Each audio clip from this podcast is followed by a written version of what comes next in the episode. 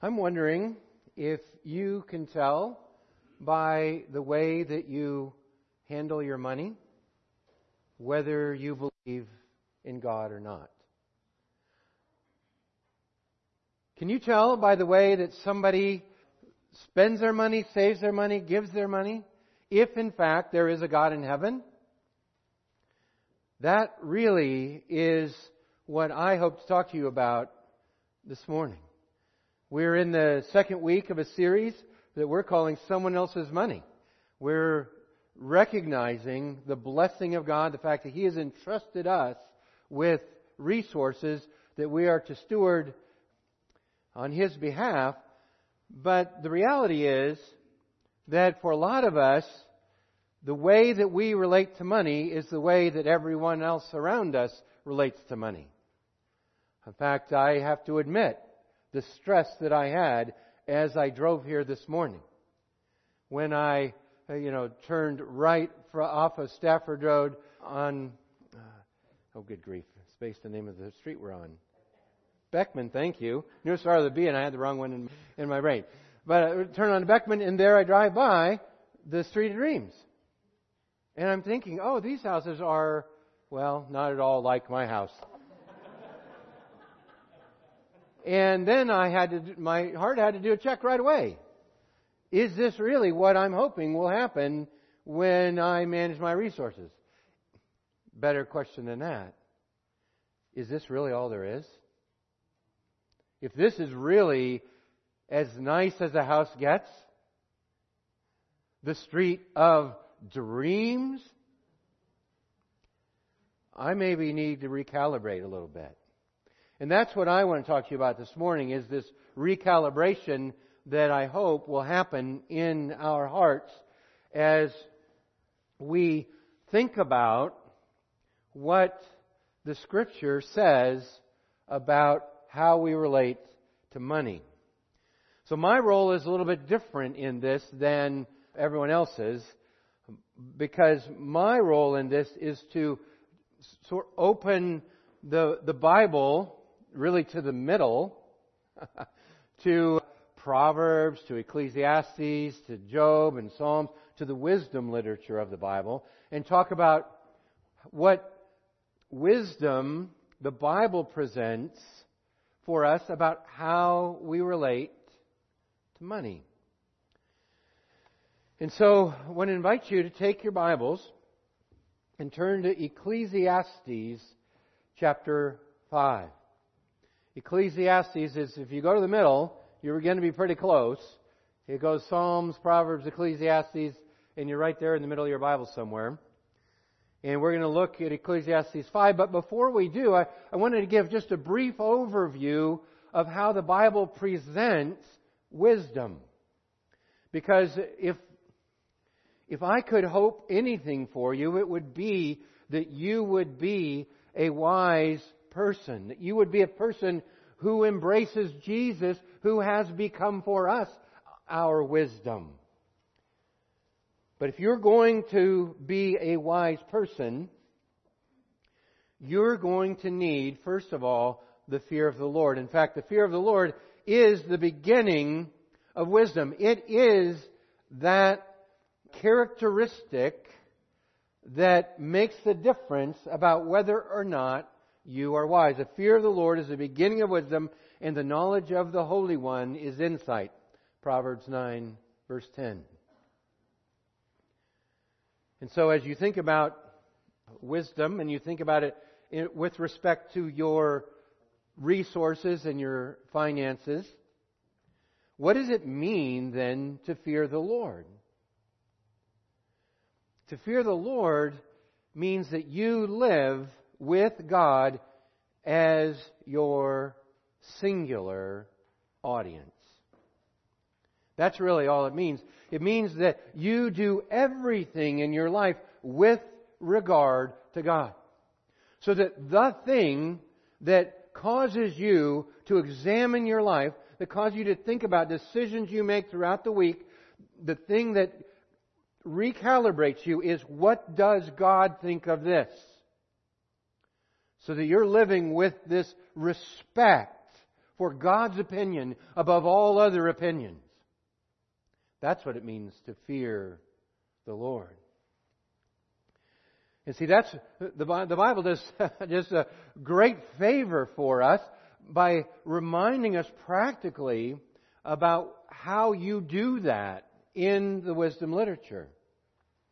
You have oh, you have several of the Psalms, you have Proverbs, Ecclesiastes, and Job as the sort of the, the central focus of the wisdom literature in the Old Testament. And those books fashion a view of life lived in the fear of God. And this view of life is simplified and boiled down to two things, really. There are two ways. There are two paths that you could travel. One is in fear of the Lord, one is not in the fear of the Lord.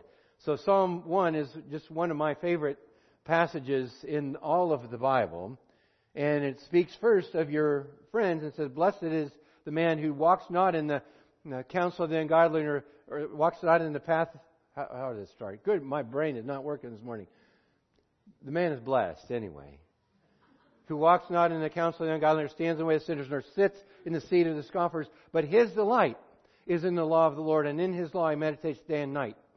And he'll be like a tree planted by the rivers of water that brings forth its fruit in its season. Its leaf also shall not wither, and everything he does will prosper. That's one way.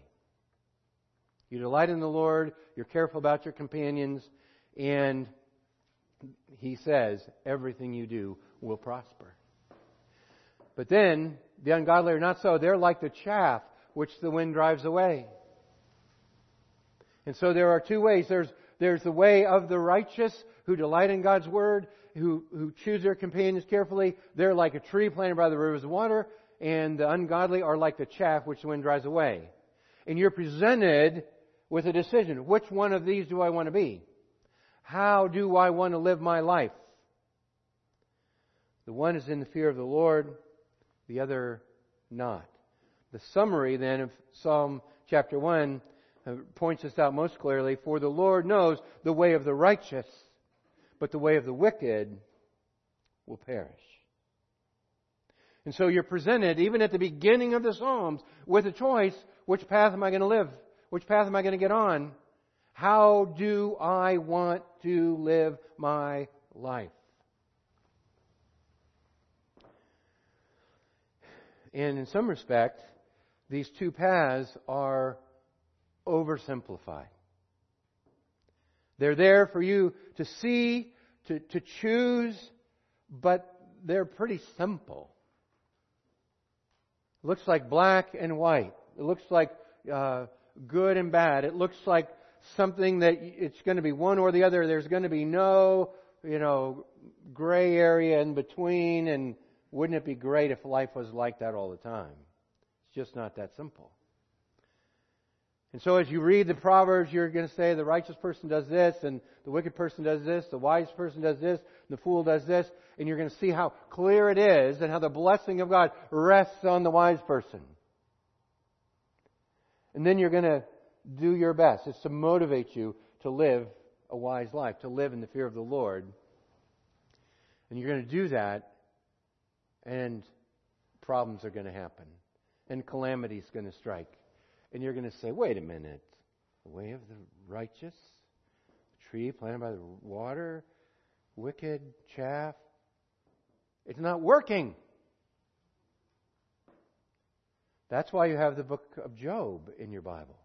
You see, one of the things that the book of Job does is it tells us that life sometimes is a little more complicated. Because if you're going to be truly wise and live in the fear of the Lord, you're going to realize God is not bound to some formula. God is not simplistic, but rather there are, there are reasons that sometimes you don't know for why things go the way they go.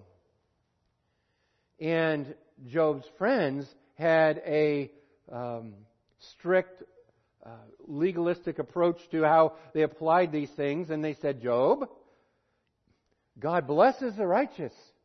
He doesn't appear to be blessing you. Therefore, you're not righteous.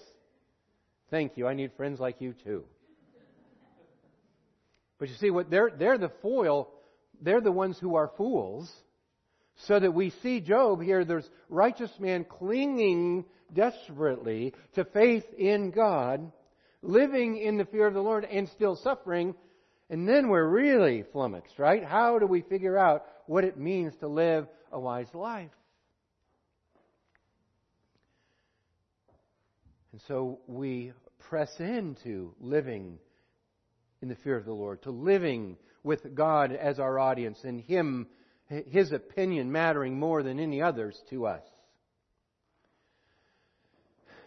And then you have the book of Ecclesiastes, which then also helps us right the ship and helps us get the perspective that we need on uh, a life lived in the fear of the Lord. Because the book of Ecclesiastes is essentially a life without fear of the Lord. It is a life, it is a description of life lived under the sun. That's their favorite phrase in Ecclesiastes. Under the sun. Which is code. It's sort of his special way of saying you're going to live life like a normal person. Without reference to God, who is above the sun. You're going to live life under the sun. And so as you, as you do, what is life like then? And he presents us with that uh, picture again so that we have to hang on and say, how do I want to live my life? What does it mean to walk in this world as a wise person who fears God? And who values God's opinion and who thinks about the world the way that God thinks about the world. That's what it means to live in the fear of the Lord, and that is the beginning of wisdom. And I just want to say that applies to every area of your life, even to your pocketbook. Maybe especially to your pocketbook. And so, may God help us to live as wise people. Now, there's one other thing that I want to say about this wisdom literature as a way of getting started. And that is just sort of the way that uh, the Hebrew poetry, that most of this wisdom literature, the, the, the way that that Hebrew poetry expresses itself. If, if we were to do English poetry, uh, you would you would be able to do English poetry because you have read Dr. Seuss. And you know that it rhymes. Right? Or if I said roses are red, violets are blue, you'd expect me to say something, something, and you too, right? Because you know it's supposed to rhyme. And there are rhyming words in English. There are rhyming ideas in Hebrew poetry. And so there, the, the rhyming ideas here in Proverbs 15:27, I picked one that had to do with money because there are a lot of them that have to do with money. So I picked one that, had to do with money, and I wanted you to see the first rhyming idea, part A, whoever is greedy for unjust gain troubles his own household. And you're to think about that, and you're think, whoever is greedy for unjust gain. I wonder if I am. I wonder what that looks like in practical terms. I wonder if that uh, firm that I'm investing with cares about this. So you're supposed to ask all these questions, and then you're supposed to read part B. Because it's essentially part A is here is an idea, what's more, part B. Part B expands or explains or contrasts with part A. And, and so the, the uh, additional idea is, but he who hates bribes will live. And you're to say, hmm, bribes might explain a little bit about unjust gain, and you rhyme those two ideas together in your mind, and it, you have a more complete picture of what it means to have unjust gain there, you see. And so when we look now in Ecclesiastes, we're going to see it written in this way with this sort of poetic idea device. And we're going to see it present to us a life without wisdom, a life without the fear of the Lord, a life under the sun. So let's look at Ecclesiastes 5, beginning in verse 10. And I told you that the way that you look at money, the way that you relate to money, expresses whether or not you believe there is a God in heaven. And he starts off right there in verse 10. He who loves money will not be satisfied with money, nor he who loves wealth with his income. This also is vanity. And so vanity, under the sun is one sort of key phrase in the book of Ecclesiastes. Vanity is the other. It is empty. It is vaporous. It's light. You have the Hebrew word glory, which means weighty or heavy, substantive. And then you have this word that's translated vanity, which means it just, it's just vapor. It's just smoke. It's just the fog that we had earlier this morning that's already gone. That's what he has in mind, that life and love of money is like a vapor that's gone. And you won't be satisfied with it. And I was thinking about that even as I drove here and drove past those homes, and I thought, would that satisfy me? Would it be satisfying to have this grand and glorious home with these beautiful fixtures and these glorious cabinet uh, countertops and all of these all of these things? And the reality is, if that's what I love, it wouldn't satisfy me.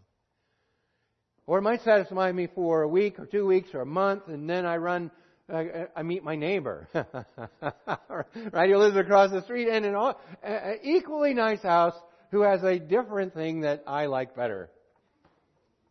Who loves money will not be satisfied with money, nor he who loves wealth with his income. And then he begins to apply this and says, when goods increase, they increase who eat them. And what advantage has their owner but to see them with his eyes? Now you're to, you're, you're to begin to think about this uh, and what this has to do with wisdom. Because some of us, maybe all of us, have wanted more than we have at some time. We've desired that God would bless us and make our lives easier by having more, that we'd be more comfortable, more satisfied, that we'd have more. And here he says, when you have more income, you have more outflow. There are more people who, uh, when goods increase, they increase who eat them. And there are all kinds of, I mean, you know, all kinds of examples of large companies even who have so many employees that maybe they don't, you know, the, the net profit isn't any bigger than a mom and pop shop who only employ two people because it's all eaten up in expenses or rent or whatever. And so, what advantage has their owner except to see those dollar bills fly by? They don't fly into his pocket, they fly close by, and then they go to somebody else's pocket. And that's, you're to, you're to think about that. You're to, you're to think there, you're to sit there and think, what do I really want out of my life? Is more really the answer? Then he says, sweet is the sleep of a laborer whether he's little or much. Okay, what's more? See part B. But the full stomach of the rich will not let him sleep. Isn't that amazing? Here's a laborer who probably gets paid at the end of each day, doesn't have any savings, doesn't have any extra, and he sleeps great. But the full stomach of the rich will not let him sleep. Have you ever had that experience? It's, it's some holiday, it's a feast day, the family comes over, and you just have this enormous meal. And you're sleepy, but for some reason you don't sleep that great. And he's suggesting here that there is an advantage to having less rather than having more. And then he says, This is a grievous evil that I've seen under the sun. Riches were kept by their owner to his hurt. Now, here we're, for the first time, at least this morning, presented with this perspective of under the sun.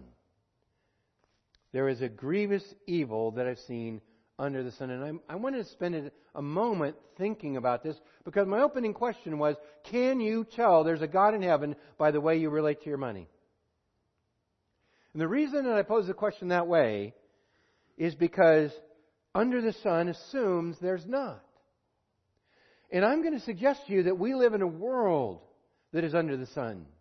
We live in a world that has defined a transcendent God as non existent.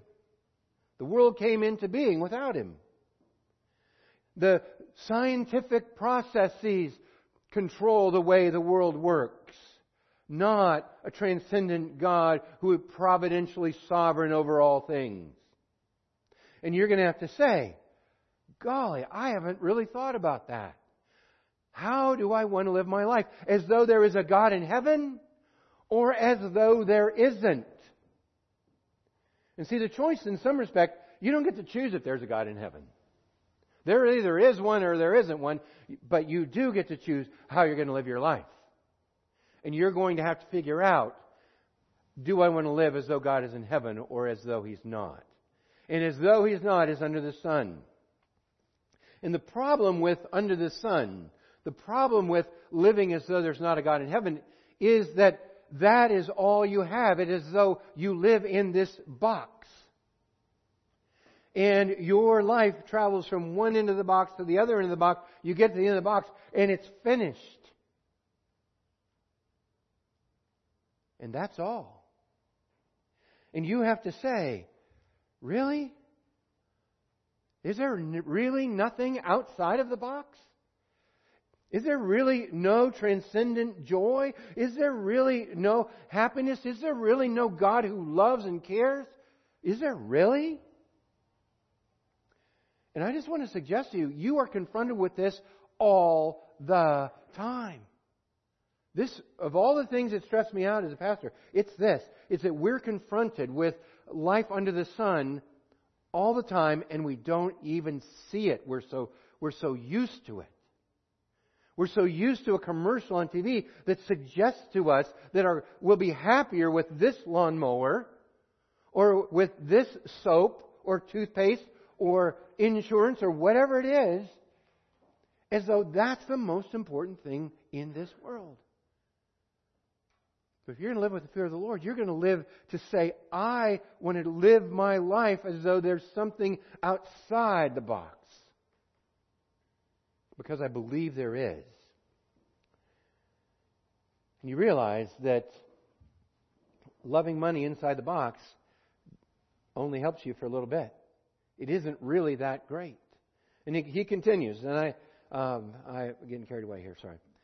There's a grievous evil that I've seen in the sun. Riches were kept by their owner to his hurt. And those riches were lost in a bad venture. He's the father of his son, but he has nothing in his hand. And so, you, you know, you've seen this too. Maybe you've even lost money in a bad venture. You had it, and then you lost it. And you have to say, hmm, that didn't make me very happy. I had what I thought I wanted, and then it's gone. He's the father of a son, but he has nothing in his hand. There's, there, there's nothing to show for this life. And he came from his mother's womb, and he shall go again naked as he came, and shall take nothing for his toil that he may carry away in his hand. There is no question about it. You came into this world with nothing. You will leave with nothing. And you're going to say that in between times, the thing that's going to make you uh, extremely happy is to have stuff? Can't you do any better than that? That's his question here. You're not going to be able to take anything away. And are you going to define your life by what you have? This is a grievous evil. Just as he came, so shall he go. And what gain is there to him who toils for the wind? Think about that. You're, if you already know you're going to end up with nothing, you're going to work your whole life for it, And in the end, there's going to be nothing. That's not near as motivating as it's made out to be. Moreover, all his days he eats in darkness, in much vexation in sickness and anger. And so now, now he's, he's got the knife in on us, right? Now he's twisting it. Now he says, it isn't just that you're going to end up with nothing. That should make you realize, am I living a life in the box? Am I living with God in view or God not in view? But real, the reality is, if money is your thing, then it's going to make you lonely.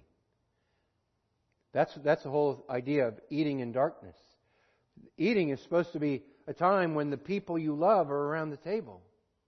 Eating is supposed to be a time that is joyful because of the people that you eat with. And yet, the person who's loving money is going to lose that. In much vexation or stress and sickness and anger, your money's not going to change whether you get this coronavirus or not? I mean, your money can't even buy you uh, hand sanitizer anymore. and the reality is, you are stuck if that's all you've got.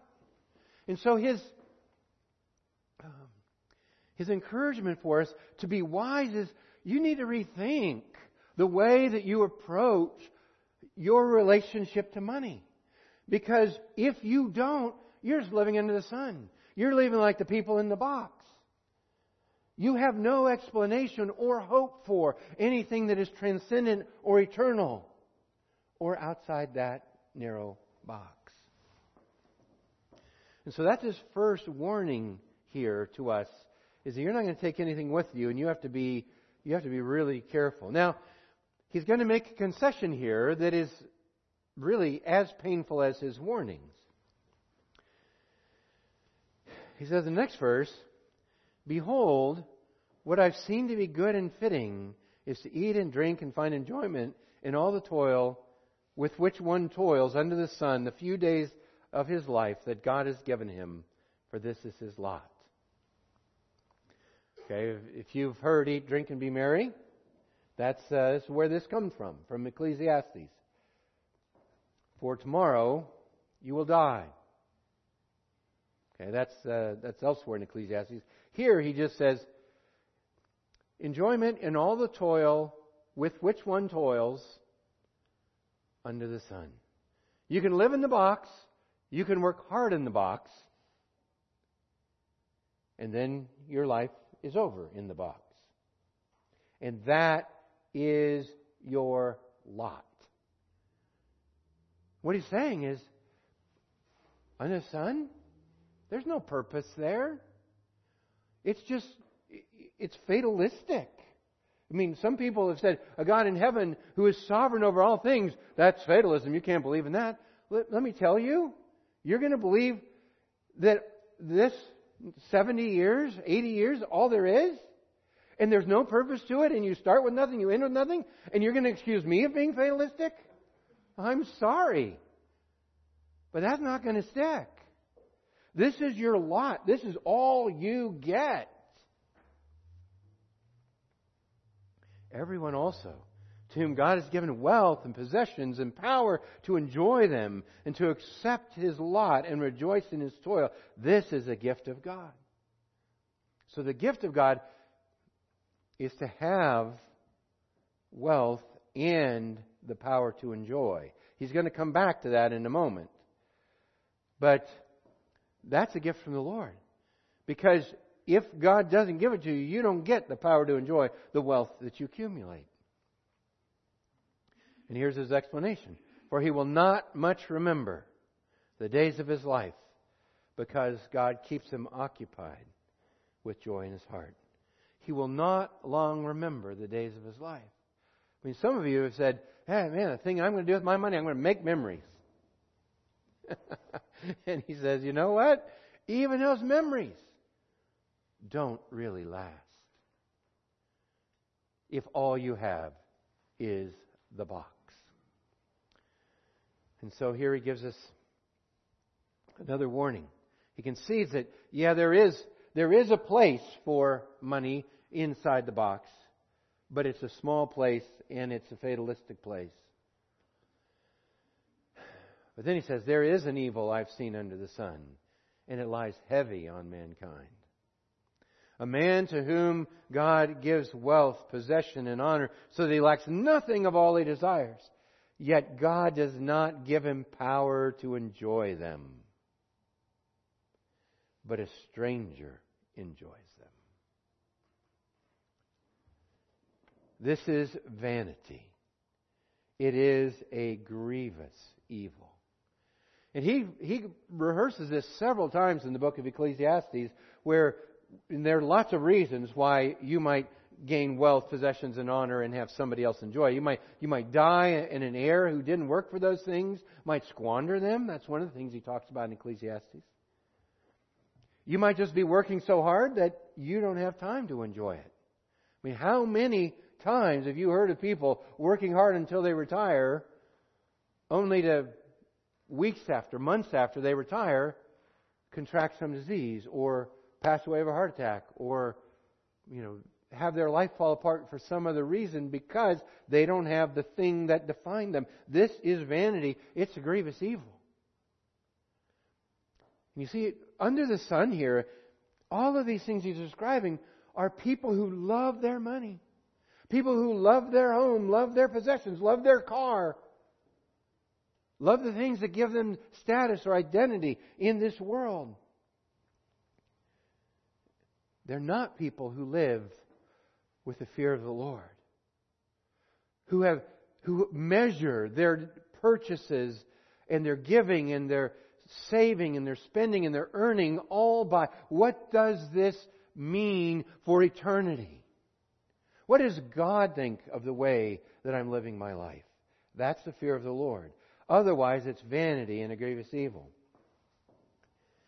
And he says, If a man fathers a hundred children and lives many years, so the days of his life are many, but his soul is not satisfied with life's good things, and he also has no burial, I say that his stillborn child is better off than he. So, that's one of the things that I love. One of the reasons I love wisdom literature is the hyperbole. It's the exaggeration. So let me begin by saying, suppose a man fathers a hundred children. Okay. In an agrarian society when you need a workforce, that would be fabulous.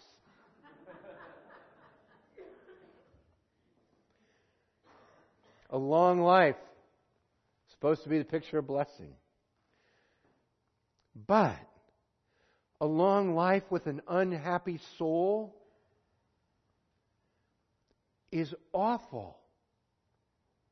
It's awful to have your soul damaged by the choices you make and the things you love, the things that promise happiness that don't fulfill. That's just awful.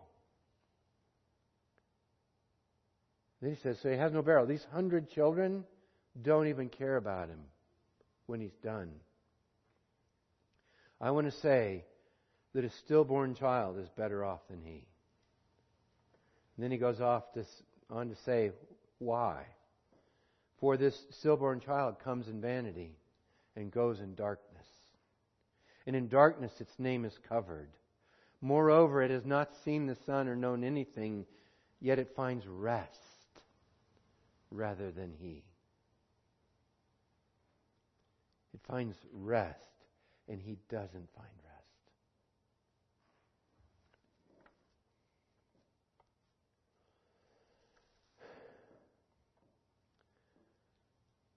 See, what he's doing here, and I hope it's happening in your heart, is he's making us think how do I want to live my life?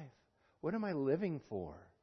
Am I really thinking that the, the way that I'm accumulating stuff or spending my money or enjoying my vacations or retirements without reference to who God is and what God is doing in the world?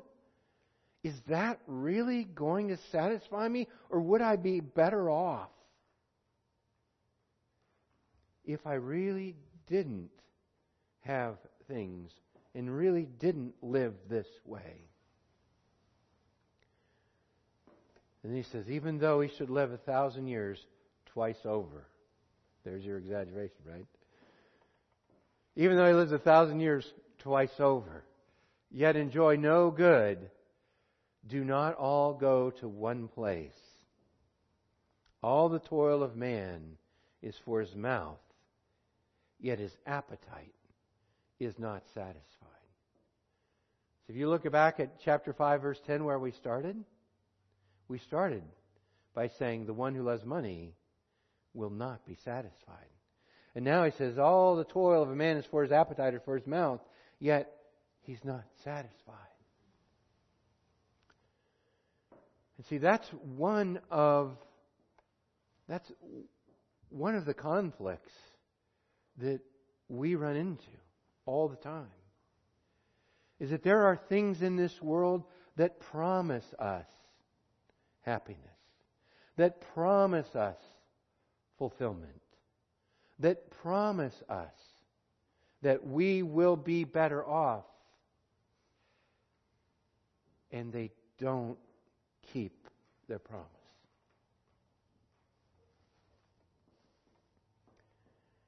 And so, I just wanted to put it to you.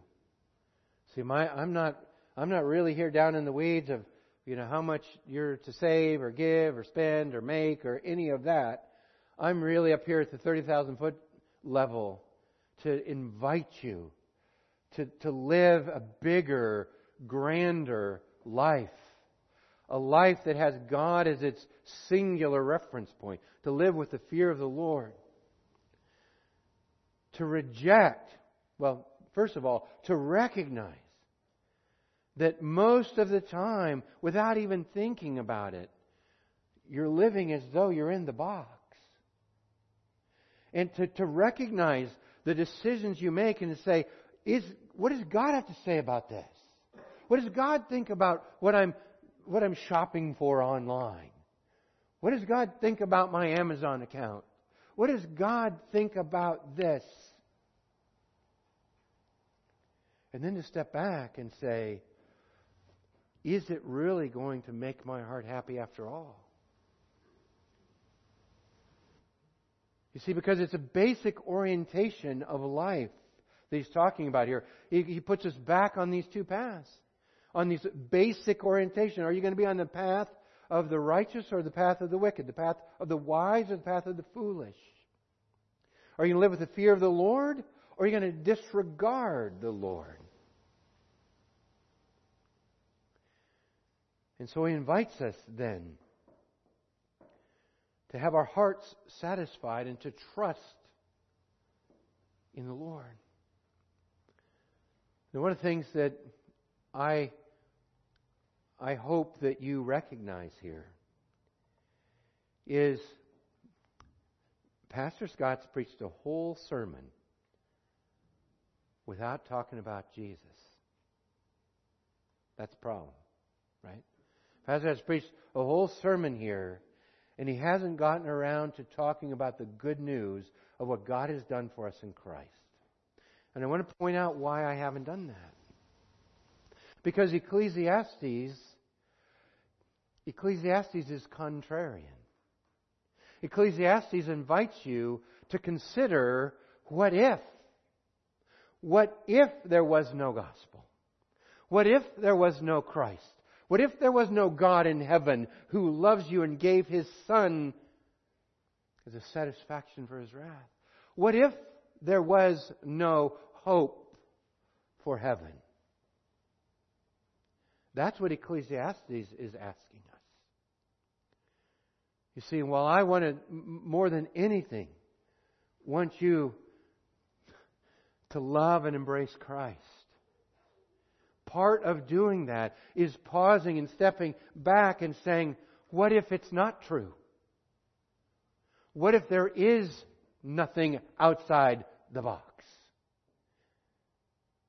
You see, The reason Ecclesiastes invites us to do that is because the prospect of life under the sun, a life with no transcendence, that is insulated from God or from anything supernatural, that kind of life is a life that is not satisfying. It is a life that invites despair. It's a life devoid of any enduring purpose. And so you're to stop and think about that from Ecclesiastes. But more than that, you're to stop and say, no. no. That is not what I want. What I want in my heart of hearts is something more. Something different than the rest of the world around me lives for. I want to be happy, not just now, but I want to have a living hope that makes me happy forever. And that's essentially that's what wisdom literature is supposed to do for you. It's to bring you to the crossroads for you, for you to say, I'm going to go this path, not this path. May God help us all to find the path of wisdom that leads us to Jesus, who himself is our wisdom, who himself lived perfectly the path of the righteous, lived perfectly the path of wisdom, so that we too might follow in his footsteps. Let me pray for us.